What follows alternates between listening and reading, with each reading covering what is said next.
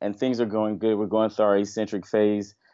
And we're one week into the eccentric phase, and I start to think about something I did back, well, I learned back at Duke, which is oscillating. And I call up, I, start, I get the idea to interchange out that isometric phase into the oscillating phase. And in my mind, I was like, I think it should work. It should make sense. Like, you're still getting that time and attention. And I know that's a, a big key component of that isometric phase is having that time and attention. Um, but instead of just sitting there, because you never really sit there and track, why not why not oscillate and try to use those use that weight and that time that you're down there to be active and moving and building some spring. That was U C Davis strength and conditioning coach Sheldon Dunlap speaking on the beginnings of his integration of oscillatory reps into the isometric phase of triphasic training. You're listening to the Just Fly Performance Podcast.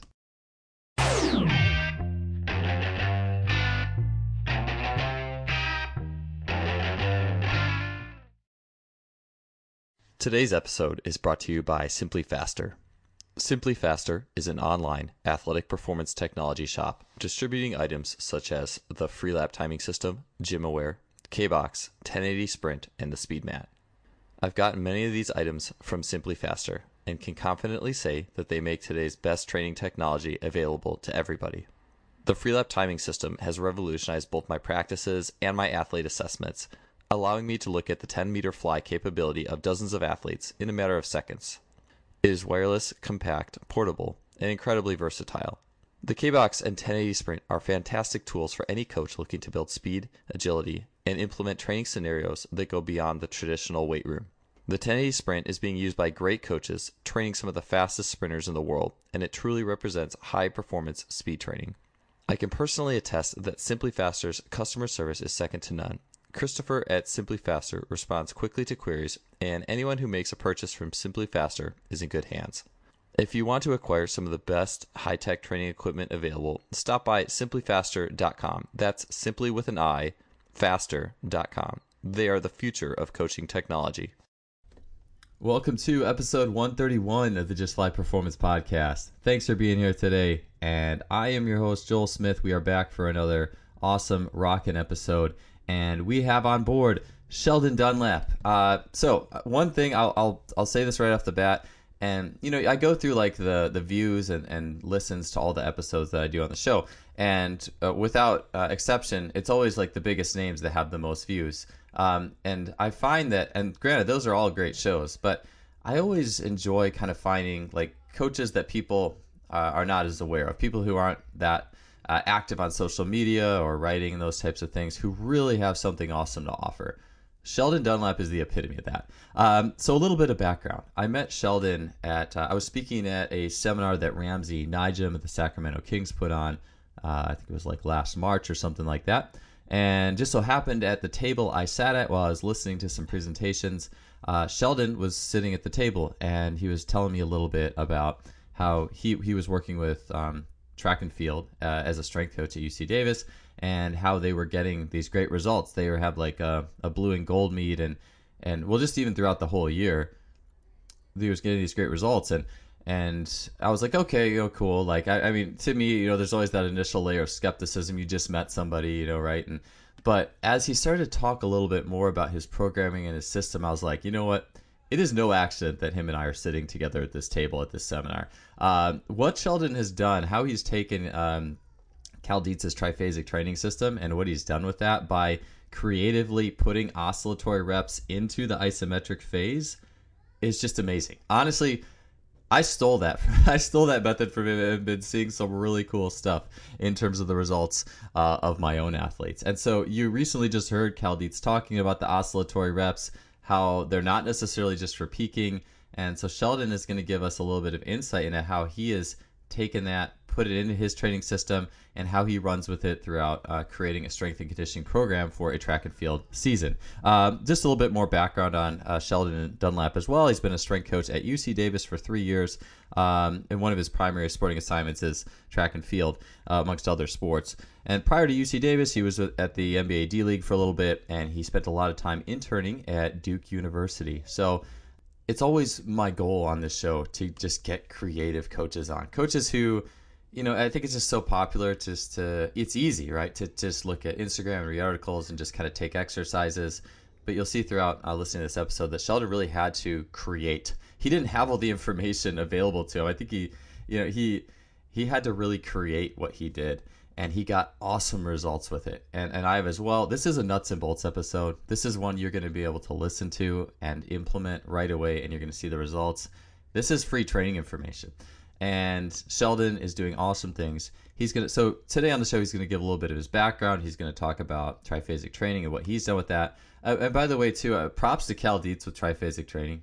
It's a great training book. That thing is gonna be a standard for so long. And the, Cal is such a cool and humble guy too. He talks about people who took triphasic training and did something really cool with it. And he's like, "Oh, you did that better than I did." I mean, and, and a better program obviously is all in context of who your athletes are and what your goals are and those types of things. I think that the triphasic is just such a flexible, simple, but yet flexible and profound uh, framework. Just, I mean, much respect to Cal, you know, just not only a pioneer of the field, but also humble enough to basically not like try to hang on to a system rigidly, to let other people run with it. And so Sheldon's taken something that, that Cal's done and has just done something special. So he's going to talk about that. He's going to talk about elasticity, developing elasticity. There's this like frictional or muscular and elastic balance uh, in things. Uh, he's also going to talk about uh, hip flexor training, specifically T F L training, T F L pops, which is really cool. And I mean, I it's I, I actually, by saying it's really cool, you almost get the sense like I'm almost skipping over it. No, that's legit what he's doing there. Definitely listen to this till the end. And also he's going to go into a little bit on foot training and skateboarding, believe it or not. And yes, there is a really significant link there. So anyways, uh, awesome show with Sheldon Dunlap. I know you guys are going to love this one. So let's get into episode one thirty-one. Yeah, man. Hey, yeah, two and a half years is a long time to be an intern. I wonder what the record yeah. is, like, for strength and conditioning. You know, I mean, we talk about, like, the intern carousel, right? It's, like, hard to yeah. kind of get that foot in the door. But that's got to be up there. I'm sure I'm sure there's people who've gone longer, but uh, probably learned yeah, an awful we, lot, though. We actually just had our intern, um, like, leave to go. He went back home. And I, there were definitely times while I was an intern that I was like, I should just go home. Like, this is rough. But uh, my mentor, Carl Christensen, was like, it's a lot better to for someone to get a phone call and, hey, this is Sheldon Dunlap calling from Duke University versus this is Sheldon Dunlap calling from Statesville, North Carolina. So I was like, it makes sense. So I ended up just staying at Duke and said I didn't ever, I never really branched out to try to go to other universities, which hindsight and looking back, I should have, um, especially being in North Carolina and all the different schools that are in that area, like U N C was right down the road. I could have tried to be an intern there. But, I mean, I loved it. Duke was awesome. And to be an intern there, like after my first summer, I got certified with my C S C S. And from that point, I wasn't really an intern. Like I like kind of like graduated to like a volunteer strength coach, and I got more duties, more responsibilities. Um, and it was cool. So that and that fall, After um, I got after I got my certification, uh, my mentor Carl Christensen comes to me. Uh, he also, at that time I was working heavily with a lacrosse team, and he comes to me is he's like, "Well, I talked to Coach Janowski.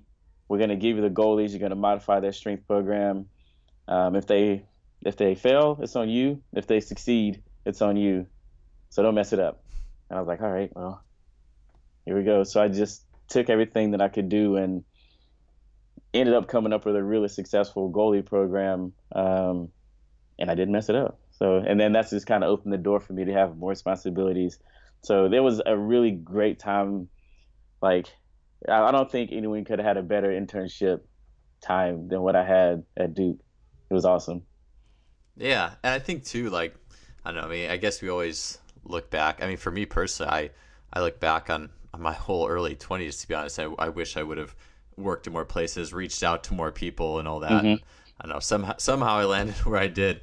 Um, but yeah, I'm, I'm sure it sounds like you had just a lot of awesome experience, and then experience as well that translated a little bit into your program and system now. And so what really piqued my interest about about just talking with you was you were mentioning some of the results that, that the track and field athletes that you were working with were achieving, uh, like, like um, horizontal jumpers needing to push back their approaches.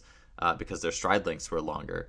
Mm-hmm. And, and, you know, I mean, people will look at the weight room in different ways. You know, I mean, to some people that the transfer is limited, to some people you can find it. Um, and, and I think it's also different for every athlete too, a little bit, but uh, I'd love to hear about how, what are you doing with uh, your track program from a strength and conditioning perspective, and then specifically how you've modified a little bit with the triphasic training program for those purposes. Um, so like taking a step and looking at my, my track program, um, I guess when I, when I first got to uh, U C Davis, it was my first time actually having like actual teams, and track and track was one of those teams. Um, And I had all these really cool ideas that I took with me from from being at Duke and working with uh, one of my another one of my mentors there. And I just kind of jumped into those things off the gate, and then without really understanding what I needed to do. Um, and so after about a week, actually right before we even started strength training that first year here, um, my head coach went down with a heart attack. And I was like, oh, I haven't even had a chance to sit down and talk with him and figure out what I need to do. I guess I'm just going to have to wing it and hope hope for the best. Um, and that's what I ended up doing. I mean, that first the first little bit was a little rocky. Um, I had to really go over technique and teaching him how to do our Olympic lifts the way that I wanted him to do it. But after that, I was just like recognizing where they were coming from and where most kids are coming into the track program. They just need basic brute strength when they first get there, because there are a lot of them are just weak.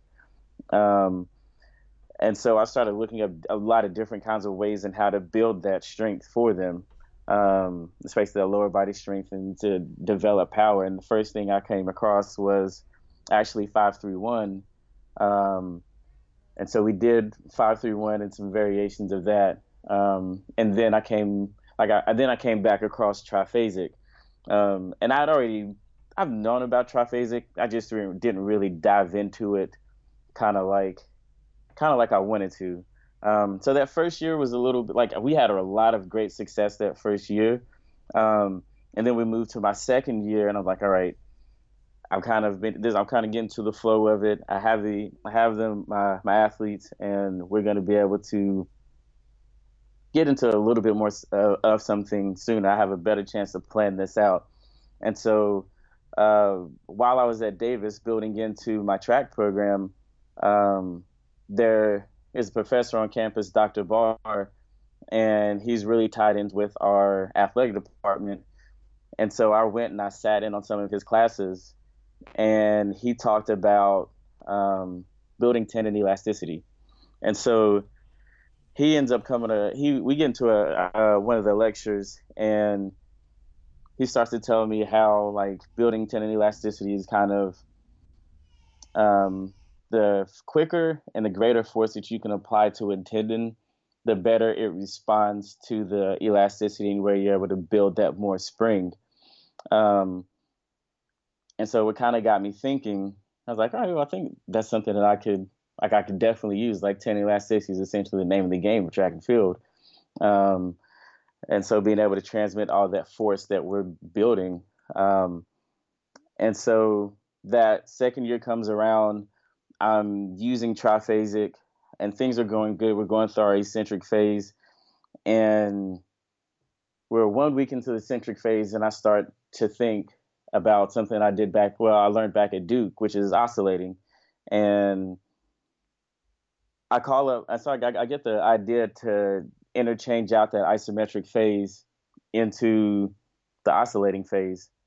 And in my mind, I was like, I think it should work. It should make sense. Like, you're still getting that time and attention. And I know that's a, a big key component of that isometric phase is having that time and attention. Um, but instead of just sitting there, because you never really sit there and track, why not, why not oscillate and try to use those, use that weight and that time that you're down there to be active and moving and building some spring. Uh, so I call uh, one of my coaches back at Duke who showed me oscillating. He, he called them Aussie squats. I had no idea what it was when I was at Duke. And I'm like, hey, Hauser, like if I put, because Hauser like really knows like he, or at least from what I understand, he, he knows Cal, he knows Cal Dietz pretty well. He um, had a lot of conversations with him, and um, and so he was the first person that actually introduced me to Triphasic. And so I called Hauser, Jeff Hauser, and I'm like, does this make sense for me to interchange that isometric phase for uh, an oscillating phase? And he just sits there for a second. I'm like, you all right? Is everything cool? He's like, I think you're onto something there, Sheldon, because um, it makes a whole lot of sense. Like for Cal Dietz working with hockey players where they switch side to side and sit and hold their position isom- isometrically, for a track athlete, that doesn't make sense to sit there and hold it, because the only time you're really holding any position is if you're like in a box or something like that. Um, and so I ended up switching it, switching out that oscillating, I mean, switching out the isometric phase for the oscillating phase.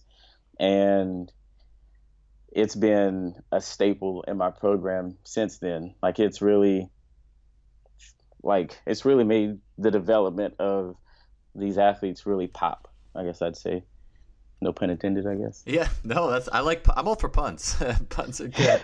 and, and what were some of the results that you, I mean? I, I just remember like the long jump thing, but you your track team got some pretty good results too. And obviously, it's always an interplay between the coaches and the strength staff too, mm-hmm. right? But like clearly, what you were doing was certainly uh, at the least doing no harm, and at the most probably helping quite a bit. So could you um, share a little bit about the track results that kind of came yeah, about with that? Yeah. So um, um, so I talked to so I get feedback from my track coach, Coach Ron Sheffield. And he's like, I don't know what you're doing in the weight room, but keep doing it. And so uh, we had the we had our blue and gold meet that year, and there were people getting P Rs left and right, left and right. And I was like, all right, I think I'm I'm doing something pretty good here. Um, as we get a little bit further into the year, like people are having to change their blocks because they're coming like for our four hundred hurdlers. They're having to change their blocks because they're getting so much power out of the block that they're getting their they're getting to the hurdle and they're not on the right. They're not on. They're not where they, they normally are because it's slightly changed. Um, that was one instance. Uh, like you mentioned a second ago, a couple of my long jumpers had to change their approach or change their where they started their their approach from, because those first two steps, if they do it with their normal amount of effort or their normal percentage of effort, and they're just covering so much more ground. Like if they're normal, if their first two steps are normally like seventy-five percent, they're now covering with that seventy-five percent a lot more distance. So they had to change up their where they started their approach. Um, coach tells me about another one of our athletes. Um, is running is running her race and taking her like her her her her number number of steps taking has dropped down. Like she had a like she went from running a race in so many steps, and now she's two steps less that she's running that race because she's covering that much more ground. Um, and I was like, oh, all right, it's it's doing what it's supposed to do. Like we're getting these results, and now we're, people are running times Uh, faster than they ran them. We're getting jumpers that are jumping higher, um, and it's really it's really crazy to see.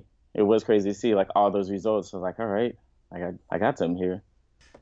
Yeah, no, I, I love that, man. And it's like I think that any any strength coach who's kind of you know been in the game a long time and has measured dynamic output, and, and that's the beauty of working with track too. And I think you know Cal Dietz has has said that like track is awesome to work with as a strength coach because you get to see a very direct result, you know, mm-hmm. especially the competition, like all the time. And you can really take, I mean, other than that, you obviously, you could do vertical tests and, or other sports, do vertical tests, four jump tests, all these things to kind of see. But, um, you know, in my experience, kind of back in the day, I would almost always see like first six weeks of the program, you get back, you're lifting weights, you're doing traditional tempos, maybe some other tempos, and usually see first four, six, maybe eight weeks, everything's going up, and about that eight week point of the traditional tempos, stuff mm-hmm. just kind of flatlines. Like, and I'd always, even if they're still getting a little bit stronger at that point, and I, I had always kind of pegged it to like, you know, the the movement is just too muscular in nature. There's not enough elastic contribution, like you said, mm-hmm. like you're you're from Doctor Barr,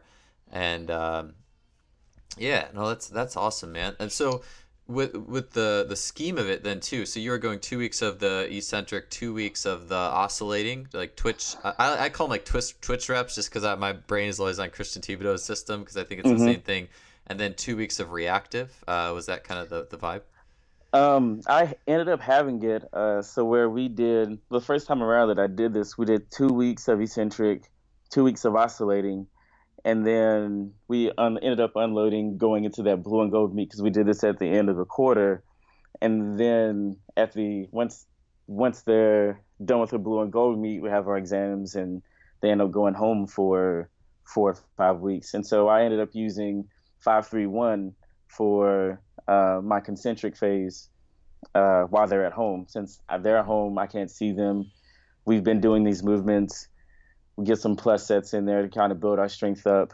Um, but this year, um, after we get back from after we get back from winter break, we're gonna go um, two weeks of eccentric, two weeks of oscillating, and then we're gonna go into like like drop squats or quarter drop squats or like a quarter drop split squat where you kind of just drop into that um, drop into that kind of running position or a high split position.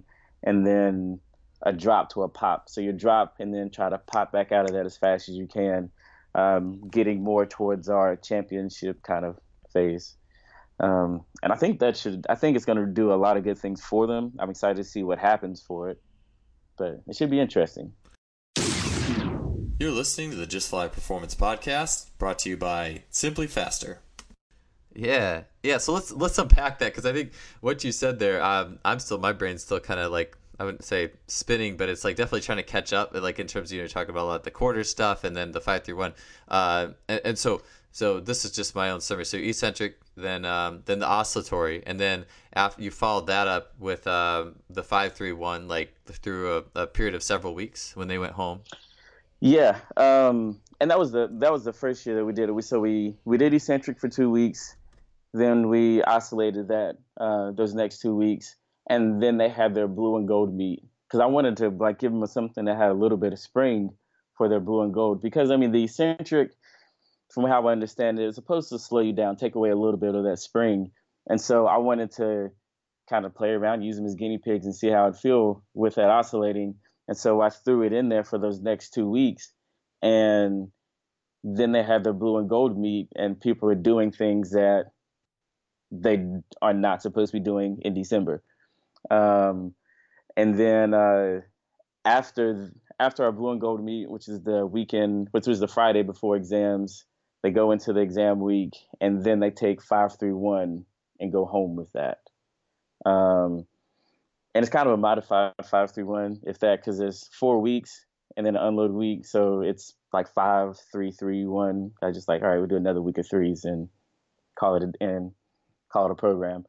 Uh, and so, yeah, like that's what um, they ended up doing. They did that uh, while they went home to kind of still maintain their strength. I know if anything, if they if they do what their program says, if anything, they're going to be back like they left, or hopefully with all fingers crossed that they come back better with a little bit more strength.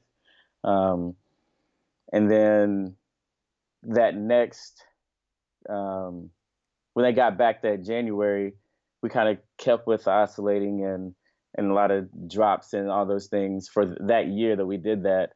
Um, in hindsight, I think for that year we did we ended up having a we ended up having a really good year, but I think we could have had a better year had we did a little bit more strength stuff into the winter quarter, um, which is kind of what I plan on doing this year with our winter quarter is keeping a little bit more of that strength in when our women go indoor, um, and then getting into the oscillating. Gotcha. Um, oh yeah, that's, that's awesome. And I, I like, um, one of the things that I think about particularly is with that. Oh, and was that, that eccentric phase, were you, were you on the supermax or was that just like the submax, uh, eccentric phase? Um, we ended up doing the eccentric phase on, I think it was just like a regular max. Um, Yeah, that was just like a regular. I didn't go a sub or super on that. I just like because it was my first time doing it, and I've tried to find, which I guess I, I should have read the Triphasic book, but at that point in time I didn't have it, and um, at that point in time, I didn't have the Triphasic book, and I was just trying to look all over the place for percentages of what kind of weights they should be doing for their eccentric phase, or what kind of what kind of percents and all this stuff. And I couldn't find it anywhere. I'm like looking at all Cal Dietz things that I could find to try and find these percentages. I'm like, all right, well, I don't know. I'm just going to figure this out. And I just, I went actually more on, probably more on the submax side. I went a little more conservative, and like, I know at the, if their last rep of this set, they're going to be taxed. So they got to get out of the bottom um, on their own. So I'm going to err on the side of caution, go a little bit lighter on the percentage side, and go from there. So I ended up, I think we ended up doing uh, sets of three, um, sets of three for like eighty percent, eighty to eighty-five percent. Um, so I know that they would be fine getting out of the bottom. Gotcha. And it worked out well.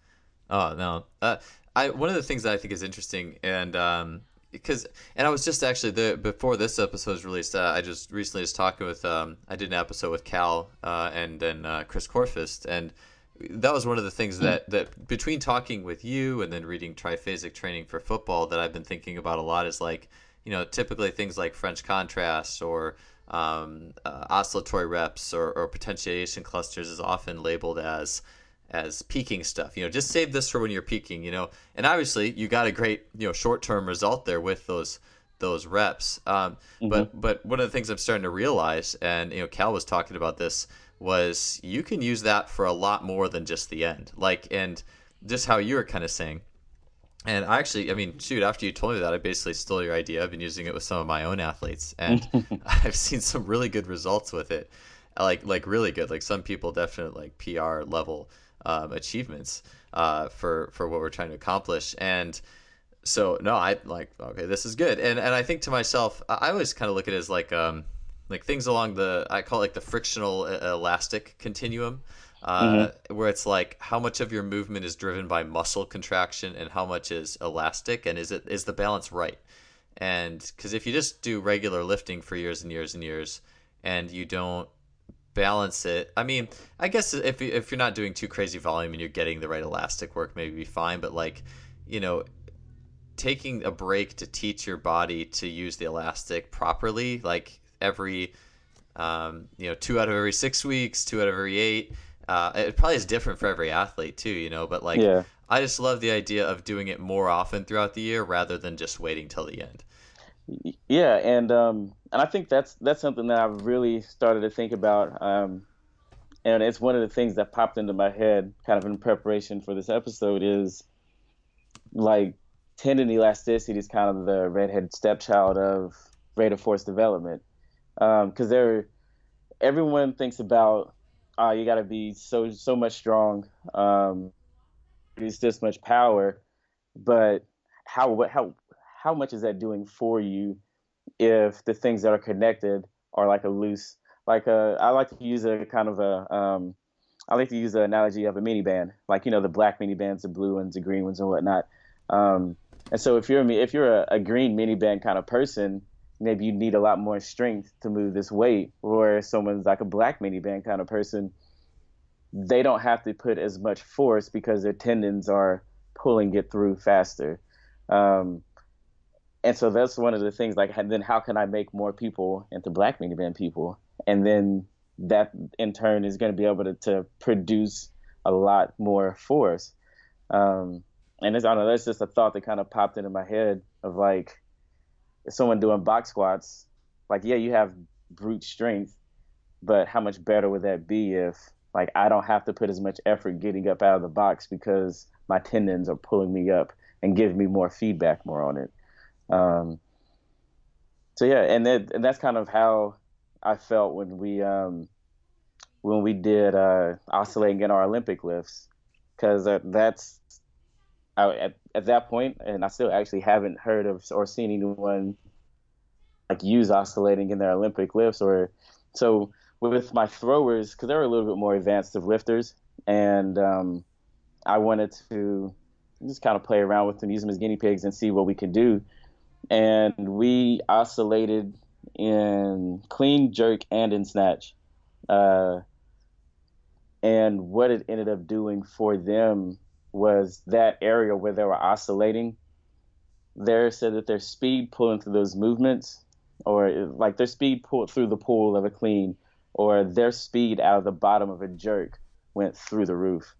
And it was just like, it just made a lot more sense um, because their tendons are being able to, to handle that better. They're transmitting that force better and being able to pull them through this position and carry that momentum up. And now it's a whole lot easier to do um, versus someone doing like pause cleans. Like I, I do a three position clean where we pause at the ground, pause at the knee, and then pause at mid thigh and clean it. And then that's kind of just helping them build the overall like kind of brute strength for those positions. And then when we oscillate, we're training our tendons to, to, to transmit that force through that.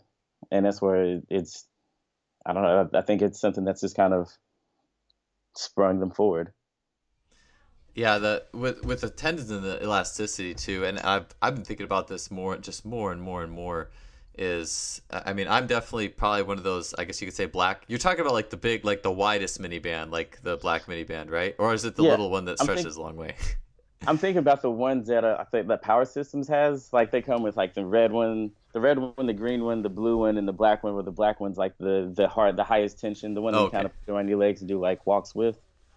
Um, I'm talking about those kind of mini bands, and so like the the black mini band has the highest tension, where the red one I think has the least amount, or is it green?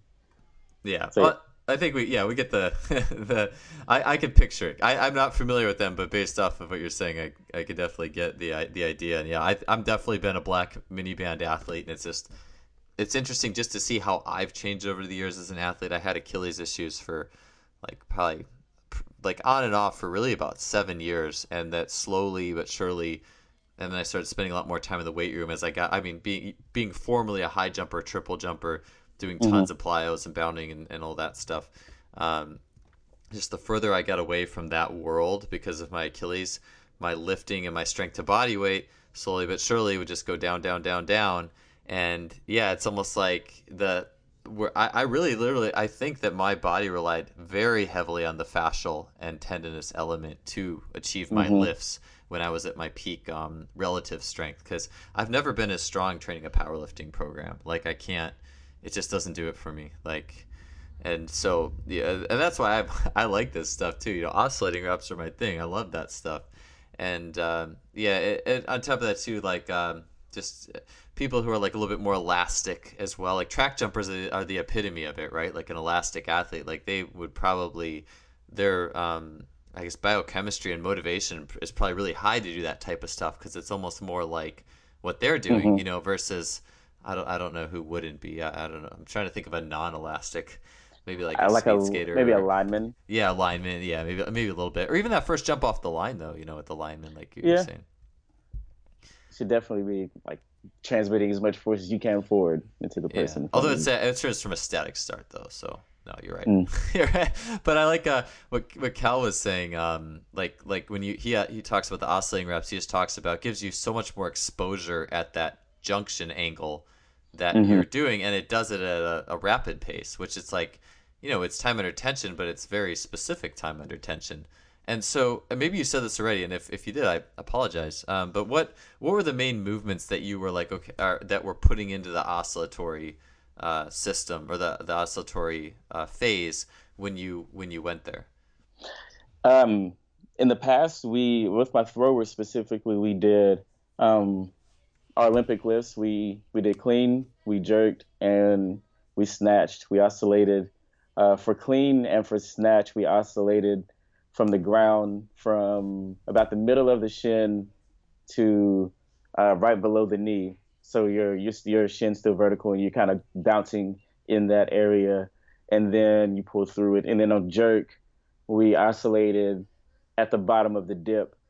Um, and pop through. And then for our power movements, um, not power, well, our power lifting movements, uh, we did it at the bottom of a squat is where we oscillated.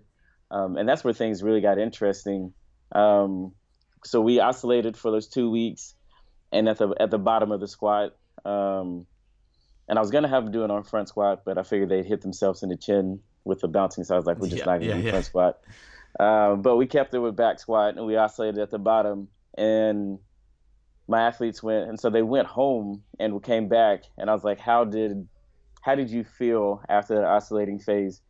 Um, and they were like, I felt like lightning coming out the bottom of my squat, like it was so fast, but halfway up, I got that's when you start to feel the weight and you get stuck. And so um, it kind of taught me or gave me the mindset to think, all right, we're going to this year, we're going to start doing um, like half oscillating squats or quarter oscillating squats. So we get that speed, not only at the, we get the speed at the bottom with the regular oscillating squats we were doing. We're also going to get it halfway up so we don't get stuck halfway up. And then really about a quarter squat or is really where the power is generated from for throwers, for essentially most all track athletes anyway. So oscillating in that in that in that um in that range just makes sense. Um, and so that's something I'm going to start doing this year. But that them getting out the bottom so fast and then getting caught halfway up lets me know that they were spending so much time there. They got stronger spending time there. But not only that, their speed out of the bottoms also must have went up because they got out of it so fast. Their speed went up because of their tendons were able to transmit that force better. And they're saying the same thing about their jerk. Like their dip and their drive and their jerk was just, it's like jerks became like so much easier. Like their P Rs jumped up. Um, and I was like, all right, cool. So it's just, it's working. Yeah. Uh, what, so quick question here. So that so that phase where you know everyone's the people's jump approaches were moving back in and a blocks better. That was after um, the oscillating phase with uh, deep squat is the squat of choice. The oscillating at the deep range, so like the parallel range. Yeah, that was what I was doing at that time. Um, I haven't done the the quarter squats yet. That's something I'm going to do this year. Um, but it that's what I was doing at that time. We were just going in the deep squat for the oscillating. Um, yeah, getting parallel, trying to get as close as we can to parallel. Sometimes track athletes don't like to get down there, but yes. it's we try to get them as close as we can and oscillate in that range, about a little three to four inch bounce, quick bounce, like boom, boom, boom, and pop out the bottom as quick as you can. Yeah, one of the things I think you know, and this is where it just gets so it can get so complicated because like you know the the range, obviously deep squat squat range is not the range that an athlete will be in when they make actual impact with the ground. Mm-hmm. So people would be like, oh, well, where's the transfer? But like, as you're saying that, I'm thinking to myself, and, and this was in part of the, the research I was doing for writing my, my book, which by the time this one goes out, my book will be out. Um, but, uh, but it was, uh, I, I think about this, it was a Russian study from the mid eighties, or no, it was German. I believe it was German. And they did, there was like a lot of really good sprint science that came out of the eighties and nineties that I think people just don't, like look at or read anymore, but it was mm-hmm. basically like talking, it showed the E M G of like the glutes, let's just say the glutes as um as the foot was getting ready to strike. And if you look at it, like basically as soon as the the the thigh is the knee is coming up in front of the athlete, so as mm-hmm. my leg is coming forward swinging in front of me, my knee gets in front of me and it's in its peak position, like the glutes are really starting to turn on because the glutes have to slow down. Um, they, the, and the hamstring obviously too, but the glutes have to slow down that leg coming forward and now start to power it down to hammer down into the ground. And so there's actually a, a hell of a lot of glute activity well before that foot hits the ground. And mm-hmm. so I think to myself, okay, well, and, and, and that's why you look at like, you look at like the Jay Schrader stuff and there's a lot of oscillating work in like the Russian lunge, like you're in a split squat, fully stretched out position, doing these oscillating movements at full joint stretch. And I'm like, you know, it's this isn't even about where the foot hits the ground. It's just about the muscle being on full slack, you know, all the slack's out. And now it's oscillating yeah. at full stretch. And I was like, you know what? There's some cool stuff there. And I, I think that's rad. Yeah. And I, it, it, hearing you say that makes me think, because a lot of the stuff that I did when I started playing with oscillating, I was just trying to see what works. And there are a lot of things that I'm still learning and understanding about what I was doing that would just happen to be right. Um, and so like with you even saying that about them getting their knee up and coming, the, when the glutes are starting to, to activate and then come back down, I mean, that's still at the bottom or close to where my athletes were squatting so that they contract their glutes and the tendons are now being able to pull down and be able to put more torque into the ground before their feet get to the ground. Um, So yeah, that makes just a lot more sense with what I was doing. Um, and then, then I had some other auxiliary things that I was doing to strengthen up their T F L. Um, I have this one movement uh, called uh, band foot pops. So I would um, I take a I take a I take a band, put it across our crash bars, and have them kind of lean into lean into the bar as it's sitting on to the rack, and get onto their toes, and they would therefore take their they would take their knee, come up under the band, hold it for about three seconds is what I want them to hold it for up top, or two to three seconds. Hold it up top so they're getting all that strength, all in that T F L to get their knees up, because that's a lot of them. There are a lot of no, uh, low knee runners, and we need to be able to get their knees up to get that for us. And then we use the we use all the energy that's being stored into the band to slingshot their foot down, and then I'm cueing them not to let their heels touch the ground, and use that elastic force through their Achilles and pop their foot back up into the band to the next rep. Uh, and that's why I call it band foot pops. But I'm using, that's one of the things that I did, um, that I've done to build up their T F L strength and their tendon elasticity in their Achilles to pop off the ground and come right back up. Um, and I think that's another one of my things, especially for my jumpers. Um, because my first year we didn't, I didn't have the jumpers my first two years. Um, and then I got them last year and introduced them to the band foot pops, and it's done done wonders for them, especially getting their elastic, their elasticity levels up. You're listening to the Just Fly Performance Podcast, brought to you by Simply Faster. Yeah, I think uh, you know, I think it's easy to. Uh, I think there's some people who would say, you know, you get as many as much hip flexors as you need actually running or whatever, but I've never gone wrong doing hip flexor. some forms of hip flexor training in the weight room. Mm-hmm. You know, I, I think it is easy to maybe miss, you know, to not be specific or whatever on some levels, you know, but like I've never seen it really end badly. And in the population of athletes I've worked with, I've seen nothing but good. And I like that you, you were the first coach I actually heard who did like explosive T F L work. And I, there was a training session I was doing with uh, one of my mentors, Adarian Barr, who were, he was talking about just how important the job of that muscle is in swing leg action. And I think that it's just, I don't know, as an industry, I think it's easy to get hyper carried away with like just very particular muscle groups. Like, you know, we only focus on the glutes and psoas, like as if these are the only two muscles that are, that are doing, you know, I mean, they're important, yeah. super important. Don't get me wrong, but like, you know, and so, and also I'll, I'll have to throw the, I know you sent me that video in the past. So I'll have to throw that up there in the show notes for this episode. Yeah. I think, I think working on the T, the reason what even brought me to even think about the T F L is I called myself trying to get back in shape and doing a and try to do out there and do a track workout, and I was like, all right, I'm gonna do gonna just gonna go out there and bound. And I was bounding, and I'm really good at getting my knees up and getting the spring and pop through. And I wake up the next day, and my whole like top of the outside of my thigh is just sore. Like I've never been that sore before in my life. I'm like, what is right there? Like, uh, I get out my anatomy book. I'm like, all right, what's going on here? I'm like, oh, my muscles are, my, my T F L is just lit up. Um, as opposed to, because I know a lot of people, like I get about the psoas. Like I know that's something you don't necessarily want that tight. Um, because that's where you get a lot of post, you get a lot of uh, anterior pelvic tilt and a lot of those things going on.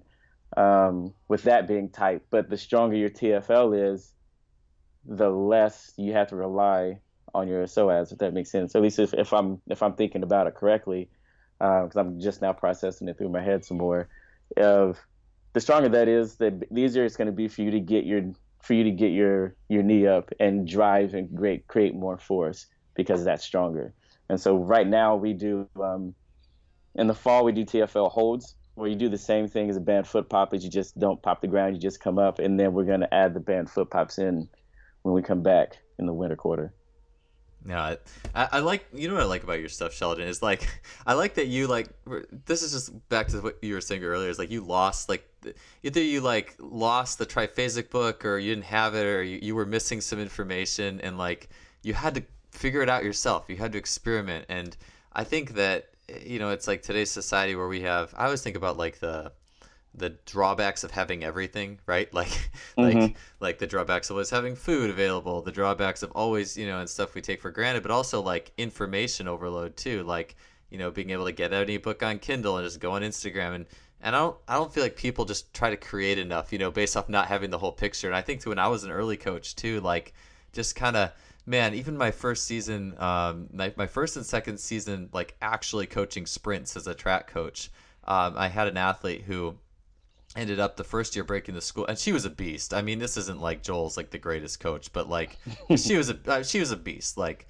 let's just, I'll just put that out there. But she broke the school record in the the hundred, um, and I think the two hundred as well. But she she really obliterated it in the hundred her first year. I mean, big time. And I was just like, just putting stuff together, hoping it was gonna work. Like I didn't have a book I was going off of. Just like just like oh, I think this will good. And now just agonizing over the details too, and, and just like. But if it, but if I would have just copied someone's program, or you know, if, if this would have been the the day and age it is today, and I would have had so many options to choose from from like the world of Instagram, like I probably would have just, I, I might have just completely confused myself. So uh, bottom line is, I, I I I really respect how you put that all together. I and then you're trying it out yourself too. You know, like like Adarian Barr says, you're tasting your own cooking with the T F L stuff, and and I, I that's it's it's it's not a lost art, but like I always appreciate coaches that are out doing that stuff. Yeah, I'm in. I'm just trying. For me, I'm just trying to make it make sense as easy as I can without, I mean, trying to do too much. Um, I think one of the one of the things I took with me when I left Duke, um, our lacrosse team one year, our motto was "Do less." When the I think it was our last year, when the championship, our motto was "Do less." So do your job, do it as well as you can, and hold everyone else accountable to do theirs. And that's my kind of been sort of my philosophy of, all right, I don't know as much about this, so I'm gonna let I'm gonna let this coach handle that, and I'm just gonna do what I can the best. Which is, and for me, one of my strong points is my creativity, which I love to be creative, and that's how I ended up coming up with some of these with some of these exercises, and just being able to to do what I have to do and not overcomplicate it. Just break it down to its simplest form. Like my T F L was lit up. Obviously, mine was weak. Theirs probably are weak too. I probably should build their strength in their T F Ls. And that came apart. This is part of what came of it. Um, so, yeah. Yeah, man. Uh, so if you had, I know you have like Thanksgiving break and you get people coming back in particular schedules, but like, you know, just looking at like the triphasic system, and I've been experimenting with this myself, but you know, if you had like, I don't know, just like twelve weeks in a row to do whatever, or eight weeks or, or ten, like in, in using the sequencing, and now having gone through this a little bit with like eccentric phase, um, oscillatory, you know, uh, isometric phase that's now oscillatory, and then the concentric phase or whatnot. Um, you know, are you going through that multiple times throughout the year? Um, what's your, what's your thoughts on like sequencing this throughout the entire year, throughout the coming in and peaking and all that? Um, this year, um, so I'm looking at my plan right now in front of me. Uh, when we first got in, um, I kind of made, because I mean, I like, once I find something that works, I figure out why it works and just hammer away at it. Um, so I kind of made uh, a five three one, but kind of like for hypertrophy and volume. So I call it, it's just ten eight six. And so we did that when we first came in to get a little bit more volume and to build strength. Um, then we'd move into the eccentric phase of triphasic. Um, the eccentric phase of triphasic for two weeks. We're gonna this year we actually did do the isometric phase for two weeks, and then we would move into like a five three one. And I kind of call that the the basis of my strength developing triphasic. Um, and then you come back off of that and you go into what I'd call my elasticity developing triphasic, which would be, we'd still do that, the, we still do those uh, two weeks of eccentric, um, just to build a little bit more of that strength and being able to get more about controlling the weight. And then once we get past that, then we'd oscillate uh, for another two weeks. Then we're going to move into um, doing more of the drop phase. Um, and then try to do maybe some velocity if I had the equipment and all everything that we needed to do some velocity based training to get to to move past that for the last little chunk, and then kind of maybe cycle back around to more of the oscillating, then drop, and to round out the year. Yeah, that's that's good stuff. I, yeah, I think like uh, there's a, there's so many ways that, that coaches could take it based on their own schedule, their own teams, their own needs. But uh, that's great what you're doing, Sheldon. I really, uh, it's again like it, the first time I chatted with you, instantly set off ideas in my head. Lots of things were connected, and yeah, I, I love oscillatory work. I, any way I can, uh, it, this, the way to strategically put it, in, I guess, is a little bit of the trick. Uh, so, mm-hmm. so one of the last things I wanted to chat about you was, you know, obviously I was at Ramsey's uh, conference. I was talking about the foot a little bit, and then you were talking about skateboarding.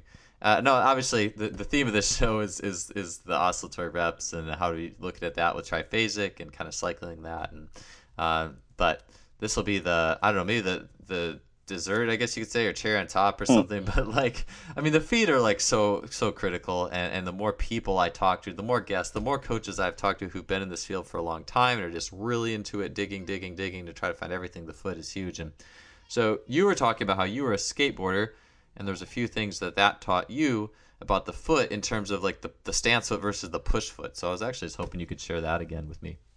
Yeah. It, um, like sitting, as I was sitting and listening to you talk, I just like, that's all I could think about was when I skateboarded or watching skateboarders, like how they do what they do. And like, it, there's so much that's involved with them and their feet, from the dexterity of it, I guess, where you having to flip a board under you so many times. But like thinking about what you were talking about, um, about how like an athletic foot and how the toes are a little bit more curled. You can see the tendons that are on top of the toes, like leading back into their feet.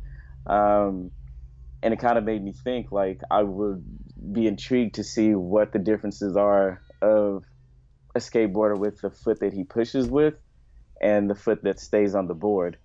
Um, and so the foot that they push with, all that it does is constantly over and over make contact with the ground, um, make contact with the ground, push themselves forward, and they're kind of clawing inside their shoe, like down on the down um, into the ground, and trying to prop- propel themselves forward. Where their stance foot, which is just sitting on the board, it just stays there.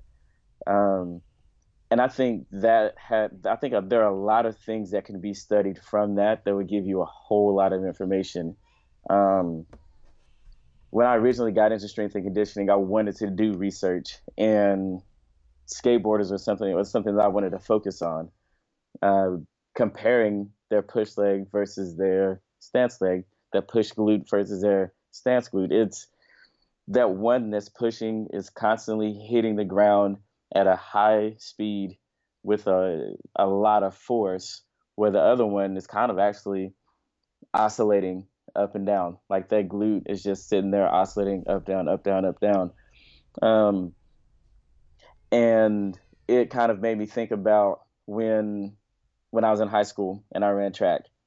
Um, I did long jump, triple jump, and I ran the one and the two. And I actually did um, I actually ran the one hundred and the two hundred, and like the did the relays. And I never used blocks because I was never taught how to use blocks. Um, but I was the first leg for a four by one team, and we went to the state championship and all this stuff. But it kind of made me think about, because the foot that for me, my foot that's forward in the blocks or whenever I, I'm down about to start is the same foot that I push with. Um, or I was running down the one ray at, during a meet, and I get there, and I usually jump off of my right foot, which is my stance foot on my skateboard, because it's my stronger leg. It's it's all it does is just sit there and bounce up and down, so it's strong. Um, but I get to the board one day, and I'm on my left foot, and I hit the ground. I'm like, all right, I'm there. I'm going to jump. Go ahead. And I jump, and I jump over the pit and land on the other side of the sand. I ended up scratching by like six inches or something. Um, but I'm sure that I don't think that could have made a difference in like how far out I jumped. And I accidentally jumped off of that, off of my push leg. And as I'm sitting at the table listening to you talk, I'm like, that's probably why I jumped over the pit, because all I do with that leg is hit the ground and go, hit the ground and go, hit the ground and go. And it's interesting to think about the feet and the difference is like like I'm sure that stance foot just probably just a muscular strong foot, with that push leg is just tendons, all tendon elasticity. That Achilles has to be tight. It's probably just a band and just transmitting all that force all the time. And it's just, I don't know, it's just one of the things that ran through my head as you said, or as you were sitting there talking. Yeah, that's uh, I'll tell you what, man. Uh, and when you told that to me, I don't know if this was something I was ruminating on later, but I, I forget where I saw this, but it was something to do with like Ashton Eaton and Christian Taylor. So two of the best, most powerful, like, springy track athletes in the world were are longboarders, or they like doing the longboard. Mm. Like, and so I'm thinking, I'm, now I'm like, all right, well, which which foot did Christian push off of? I'm going to ask him. Like, and you kind of look at that, how the phases play out. But like, and, and it is so cool too, how a lot of people, you know, one foot does give and the other one takes, or like, there's always an interplay between one foot to the other. And mm-hmm. so which foot is your hyperarch foot and which foot is your stand, more of a stance rolling foot? And for me, it's like my high jump takeoff foot is the one that the toes are curled, and my right one's the one where the toes aren't curled. And it just, it's crazy how it adapts over time, you know? And, and part of me was like, well, maybe I should get my right one to be like my left one, because that's why I have Achilles problems. Like, that's probably some crap I was saying about a year ago when I was speaking at seminars that I really didn't know better. Uh, so people who who were at my seminar, who, who heard me talk, but like I've realized now it's it's all about more the foot sensation, the rear foot, and uh, that's that's what's helped me actually eliminate a lot of stuff. But uh, anyways, uh, no, I, I think that's awesome. I think, you know what's funny? It's like maybe there'll be like skateboards. You'll see it in like the weight room or on tracks. Like you're gonna start see athletes skateboarding around, and like I think there's something to it. I think that's great. That anecdote of yours, that's really cool it's, stuff. It's definitely a thought that I've that. It's a thought that I've had, and it makes, for me, it makes sense being a skateboarder and seeing what benefits of it could come. Like if, like if you're out on the track and you see people just doing pushes, it's, it's essentially like your push leg is how you're cycling. Like for a triple jumper, they're just cycling, but now you can cycle over and over and not actually get a whole lot of like, like I'm sure it's a lot of pounding to do it on under your own body weight. But to be able to have a skateboard under you where you're just rolling and you're not taking that much force, but you're able to put that much more force into the ground, probably save your joints. Because I know how hard triple jump is on the body. And being able to just skateboard and like, you're going to give me ten pushes on your left leg, give me ten pushes on your right, get out there, try to get as much power and speed. We're going for speed. Get up there and go. Um, I think it would be a great tool to use. Now, getting track coaches to buy into that would be would be very tough. Like, you should get you guys skateboards, um, but I highly doubt that would happen. Well, I mean, I think it's it's a thought. I think if I was a if I was like a high school track coach somewhere and I had triple jumpers, like, all right, we're gonna I'm gonna throw something at you. We're gonna see how I respond to it and how we do, and maybe I'm onto something, maybe I'm not. Yeah, and we'll see. No, it's actually, you know, my, my two-year-old daughter was just, um, she just got a new uh, scooter for Christmas. She, her old one broke, and we just got her a new one, and, and she was going around. She loves that thing, and just like, she loves, she hates her shoes too. She she actually makes mm-hmm. me proud, because she always takes off her shoes at the playground, and yeah. other kids are in there. But I, I need to start paying attention to what foot she pushes with, and just kind of see if, if that changes anything with her, her feet and stuff. But no, it's it's powerful, man. Like, it's almost like every, because I think, you know, there's good research that would indicate that assisted jumping, and I know uh, Nelio Moura, the Brazilian jumps coach, I think, I believe, did a lot of that type of work, uh, and and uh, and so it it works. I mean, assisted jumping works, and it's almost like if you're longboarding or skateboarding or whatever, you have a ton of, like you said, the the foot that pushes doesn't have as much force. Like, it's more of a speed, right? Like, yeah. And so it's like thousands and thousands of overspeed, depending on how much you did or where you go. It's like thousands of overspeed little hits, and to that exactly. foot specifically, yeah. And it's gonna adapt. The foot's gonna morph, you know, like Chang Ji says. And I mean, thinking about ground contact time and how quick your foot gets off of the ground when you're skateboarding versus, especially, it depends on, I guess, the speed that you're getting, but you're not putting that much of your body weight on, so you're able to actually, I feel like you're able to produce a lot more elasticity, because you're getting your ground, you're getting your foot back on the ground with a great amount of force in that shorter amount of time, which is going to help you build that elasticity up more. Versus, I mean, I know obviously um, obviously going doing hill sprints or running uphill or even like running on the track and trying to, but you're still going to be on the ground a little bit more longer.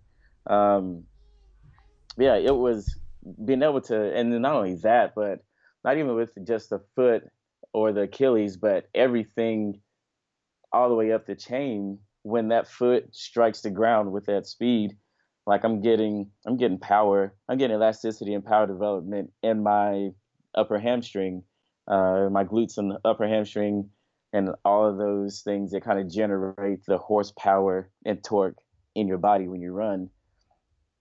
It, for me, it just makes sense. Like, all right, we're gonna go do, we're gonna do so many sets, uh, even out the right and left. And think about if you're a triple jumper and your your legs are even with elasticity, or your legs are even with the amount of strength and force that you can produce, of how much further, like, oh, I got, everyone kind of has their strong leg and their their weak leg. And think about if you can get those a little bit further.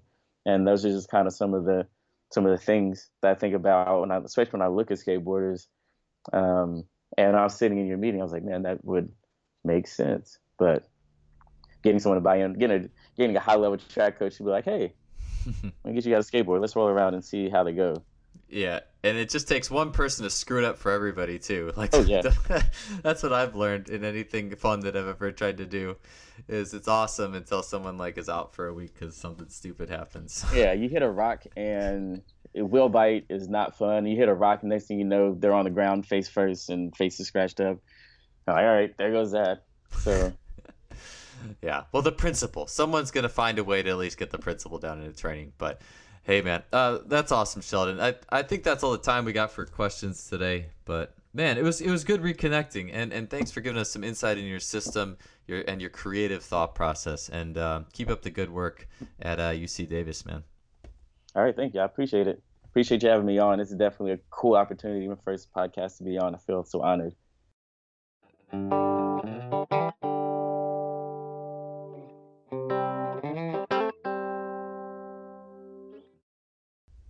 All right, thanks for tuning in for another episode. I hope you enjoyed that one as much as I did. And I, I do think that oscillatory addition to the triphasic system is a really cool one.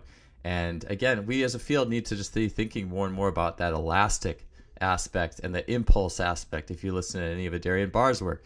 Speaking of which, he's our guest next week. So, and it's going to be an awesome episode on impulse. It's going to be a huge one two punch. So listen to this one, listen to that one.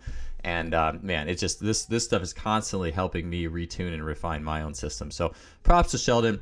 Um, anyways, uh, if you enjoyed the show, please leave us a rating or review on iTunes, Stitcher, whatever you're listening to. Also, visit our sponsor, Simply Faster. Great blog, source of information, and your one-stop tech shop for anything timing and data collection related, as well as other things like muscle stimulators. But they they got it all: K-Box, Freelap, Gym Aware, force plates, and a whole lot more.